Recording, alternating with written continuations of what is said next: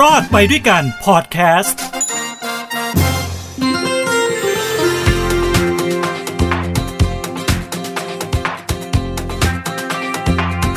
ใครที่ใช้ Instagram บ่อยนะฮะ หรือว่าพวก Facebook หรือพวกแอปต่างๆ เนี่ย แล้วมักจะใช้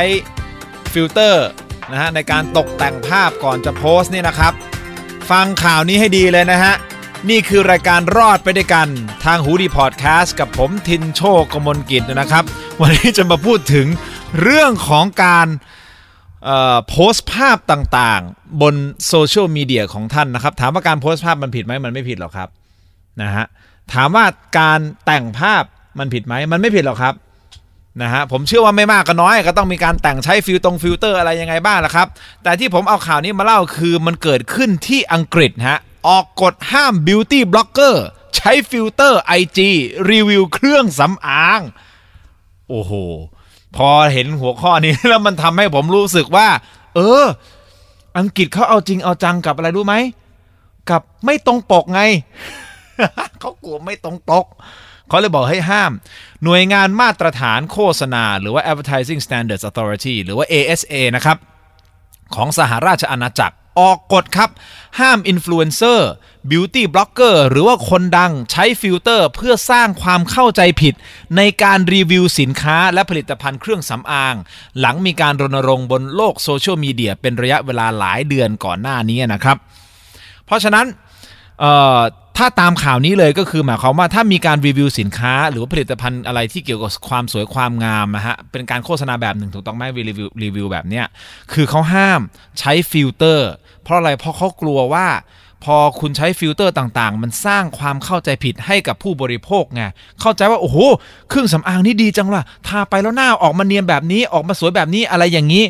นะ ทั้งทั้งที่ไอ้ภาพที่มันออกมา มันอาจจะผ่านฟิลเตอร์มาไง อีกชั้นหนึ่งถูกต้องไหมฮะ เป็นชั้นที่บวกจากเครื่องสำอางขึ้นไปอีก บวกจากพวกผลิตภัณฑ์สินค้าที่เกี่ยวกับความสวยความงามเพิ่มขึ้นไปอีก เขาก็เลยบอกให้แบบนี้มันอันตราย มันไม่จริงใจกับผู้บริโภค เขาเลยออกกฎ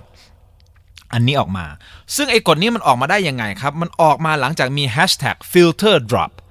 filter drop นะครับเป็น hashtag ที่เรียกร้องให้คนดังเนี่ยหยุดใช้ฟิลเตอร์บนโลกโซเชียลมีเดีย นะโดยมีช่างแต่งหน้าวัย 29 ปี ชื่อว่าซาซาชาซาชาพาวลรี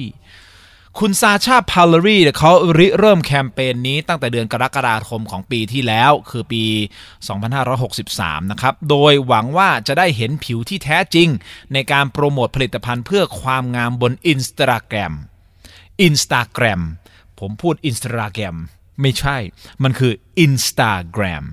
Instagram นะฮะอันนี้ต้องออกเสียงแบบนี้ Instagram นะฮะคือเขาคงเขาคงเอือมระอานะเขาเป็นช่างแต่งหน้านะเขาบอกเฮ้ย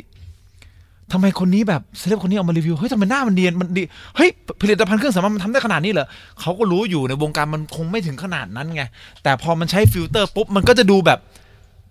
ไปอีกขั้นหนึ่งไงเขาก็เลยบอกเฮ้ยมันไม่ได้ ก็เลยเป็น hashtag filter drop filter drop ก็คือแบบเอ้ยลกเลิกใช้ฟิลเตอร์ drop it เนี่ยเนาะคือวางลงไป filter drop ประมาณนั้นนะครับ คือกฎที่ออกมาเนี่ยเขาบอกงี้ครับว่ากฎออกมาเนี่ยพวกแบรนด์สินค้า พวก beauty blogger หรือว่า influencer ต้องไม่ใช้ฟิลเตอร์ที่มากจนเกินไป เขาไม่ได้ห้ามใช้ฟิลเตอร์ เฮ้ยกฎนี้มันงงๆอยู่นะ คือคุณห้ามคุณก็ห้ามไปเด็ใช่ไหมแต่เขาบอกว่า ห้ามใช้ฟิลเตอร์ที่มากจนเกินไปนั่นหมายความว่าอะไร ยังใช้ได้เหรอ ผมงงก็กฎนี้นะครับ แต่เขาก็มีต่อท้ายอีกเขาบอกว่า ห้ามใช้ฟิลเตอร์ที่มากจนเกินไปจนสร้างความเข้าใจผิด และเป็นการโฆษณาที่เกินจริง โอเคไหมชัดเจนไหมเขาบอกว่าถ้าฝ่าฝืนนะฮะ ไอ้โฆษณาตัวนั้นน่ะจะถูกลบออกจากอินเทอร์เน็ต และไม่อนุญาตให้โพสต์ใหม่อีกครั้งเลยคำถามของผมก็คือว่า แล้วใครล่ะครับจะเป็นคนตัดสินว่า ไอ้เนี่ย ใช้ฟิลเตอร์มากจนเกินไป เขาใช้ AI เหรอวะเขาใช้ AI เหรอครับ หรือยังไง ผมไม่เข้าใจ ใครเป็นคนตัดสินนะหมายถึงว่ามันจะมีหน่วยงาน แล้วก็จ้างคนมานั่งดู พวก พวกอะไรพวกรีวิวสินค้าต่าง ๆ บน Instagram แล้วบอกเฮ้ยเนี่ยมาดูรูปมาขยายเยอะเอ้ยขยายรูปไอ้รูปนี้มันฟิลเตอร์มันมากเกินไปปะวะคุณอย่าลืมนะฮะ ว่าพวกดาราศิลปินเซเลบเนี่ยไม่ว่าจะของในประเทศไทยหรือต่างประเทศเนี่ยเขาดูแลผิวพรรณเขานะเขาดูดูแลตัวเองอยู่แล้วนะครับ บางคนนี่คืออาจจะไม่ต้องแต่งอะไรเยอะนี่คือเขาดูเนียนและดูสวยอยู่แล้วนะ ถูกไหมดูใสอยู่แล้ว อย่างดาราเซเลบหลายคนในซูเปอร์สตาร์เมืองไทยอะ่ะ เจอหน้าโหเจอตัวจริงทั้งหมดนั่นแบบนั้นไม่ได้แต่งอะไรเยอะเลยนะเฮ้ยแต่รู้เขาดูผิวดีจากข้างในอะ่ะเขาดูดีอะ่ะและแบบนี้คือ คุณไปตัดสินเขายังไงเขาทายขึ้นแต่แล้วบอกเฮ้ยเนี่ยใช้ฟิลเตอร์เขาไม่ได้ใช้ฟิลเตอร์เขาดูดีอยู่แล้ว ใครเป็นคนตัดสินผมอยากรู้อะใช่ไหมฮะ แต่ทั้งนี้ทั้งนั้นกฎมันก็ออกมาบอกอย่างนี้แหละนะว่าคือคือต้องไม่ใช้ฟิลเตอร์ที่มากจนเกินไปจนสร้างความเข้าใจผิด และเป็นการโฆษณาเกินจริง นะครับ คือ ASA ที่ผมเล่าไปไอหน่วยงานเนี่ยเขาตัดสินใจออกกฎนี้หลังจากพิจารณาโฆษณาผลิตภัณฑ์ผิวแทน 2 ยี่ห้อ ที่ใช้ฟิลเตอร์ เป็นผิวไอไอ้นะเป็นผลิตภัณฑ์ผิวแทน มันเขาใช้ฟิลเตอร์ ซึ่งทางหน่วยงานบอกว่าไอ้ฟิลเตอร์ดังกล่าวเนี่ยมันสร้างความเข้าใจผิดเกี่ยวกับประสิทธิภาพของผลิตภัณฑ์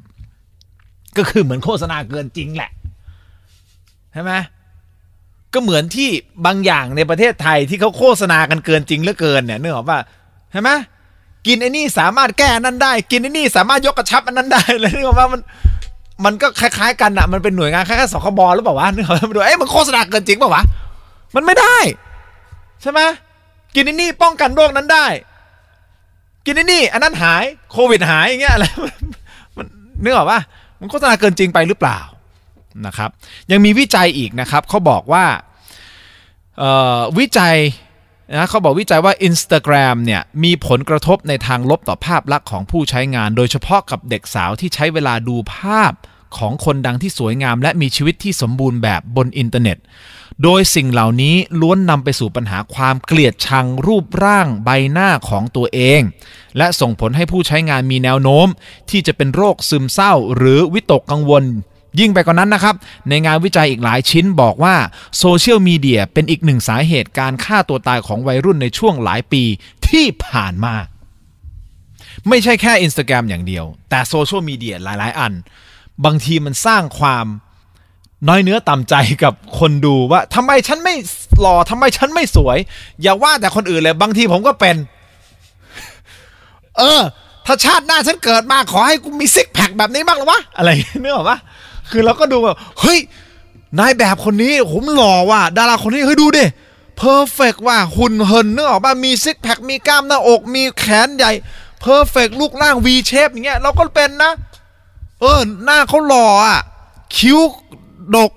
เข้มโอ้โหคางเขามาแบบเป็นเป็นสันเลยเป็นแบบหน้าเป็น V เชฟอะไรเงี้ยเราก็เป็น เออ แต่บางทีเนี่ย เราก็มาถามตัวเองมา เออ ตัวจริงเขาเป็นอย่างนั้นบอกว่า หรือ หรือมันอยู่ในอยู่ในรูปเท่านั้นว่ามันสามารถแต่งได้ไงนะครับ แต่ไม่มากก็น้อยผมเชื่อว่า คือเนื่องจากผมอายุไม่ได้น้อยถูกต้องไหมเราก็ผ่านอะไรมาเยอะเราก็คงรู้สึกเออเราก็ยอมรับสภาพตัวเองแล้วแหละว่าเนื่องจากเป็นอติขี้เหร่คนหนึ่งคางเบี้ยวอะไรเงี้ยมันก็มีอยู่แล้ว เออ ส่วนเรื่องหุ่นผมก็ไม่ได้ไปคิดอะไรมากแล้ว เพราะละเพราะว่าเคยเคยมี เขาโครงของซิกแพคเราก็เคยมี แล้วผมก็เลยรู้แล้วว่าไอการจะมีแบบนั้นอะ มันอยู่ที่วินัยตัวเองเลย เรื่องของการกินเรื่องของการออกกำลังกายนะครับ มีช่วงหนึ่งที่ผมฟิตมากนะอันนี้คือช่วงที่ผมก่อนก่อนที่จะแต่งกับเมียของผมเนี่ย ผมลดลงมาเหลือ71ตอนนี้ผม 74 75 นะครับเพราะพอตอนผมลดมา 71 นี่คือแบบทุกอย่างมันชัดไง กล้ามเกลิ่มมันชัด มันคมมันชัด ผมไม่ได้เป็นคนตัวแบบโอ้โหอาโนนะตัวใหญ่หรือใช่ไหมแต่มันจะชัด กล้ามมันจะชัดทุกอย่างมันจะชัดคมเวลาถ่ายรูปมันมันชัดเนี่ยพอมันชัดปุ๊บเออเรารู้โอ้โหแต่กว่าเราจะได้เจ็ดสิบเอ็ดเนี่ยสามเดือนนะทรมานมากเลย คือ challenge ตัวเองไงเก้าสิบวัน กินแบบควบคุมการกินออกกำลังกายหนัก หนักนี่คือไม่ได้หนักแบบบ้าระห่ำว่าทั้งทั้งวันนะไม่ใช่นะเออแต่ว่าตื่นมามีวินัยอะวิ่งคาร์ดิโอออกเล่นกล้ามอะไรเงี้ย พอได้มาเสร็จปุ๊บ เออรู้แล้วว่าโอเคได้ละ แล้วก็ปล่อย อยากกินอะไรกินไว้ตอนนี้ เพราะฉะนั้นตอนนี้ก็เลยในช่วงที่แบบว่าเออคุณอาจจะไม่ค่อยได้perfect เท่าไหร่ แต่เราก็ไม่ได้ไม่ได้ใส่ใจละเนื่องจากว่าเราก็โอเค แต่ผมเข้าใจที่เขาบอกนักงานวิจัยหลายชิ้นที่แบบพวกวัยรุ่นอะจะวิตกกังวลแล้วก็แบบทำไมฉันไม่สวยแบบนี้ทำไมฉันไม่สวยแบบนั้น แต่ในโลในเวลาเดียวกันในประเทศไทยพูดเฉพาะในประเทศไทยนะก็ยังมีอ่อินฟลูเอนเซอร์หรือ KOL หรือคนที่แบบออกมาแล้วแล้ว แล้วมีความมั่นใจในรูปร่างหน้าตาของตัวเอง เยอะมากแล้วผมชื่นชมมากนะครับ ชื่นชมมากว่าเขาเป็นแบบเนี้ยแล้วก็จะมีการบูลลี่กันเกิดขึ้นเหม็นสวยเลยนู่นนี่นั่นทำไมอะเขามั่นใจเขาสวยของเขาอะไอ้พวกบูลลี่นี่ก็มันน่าน่าตีเหมือนกันนะตัวเองอาจจะมีคอมเพล็กซ์ก็มั้งนึกออกป่ะเออไปบูลลี่คนอื่น แต่ก็ก็ก็ก็มีมีมีหลายคนที่ผมเห็นที่ที่เป็นตัว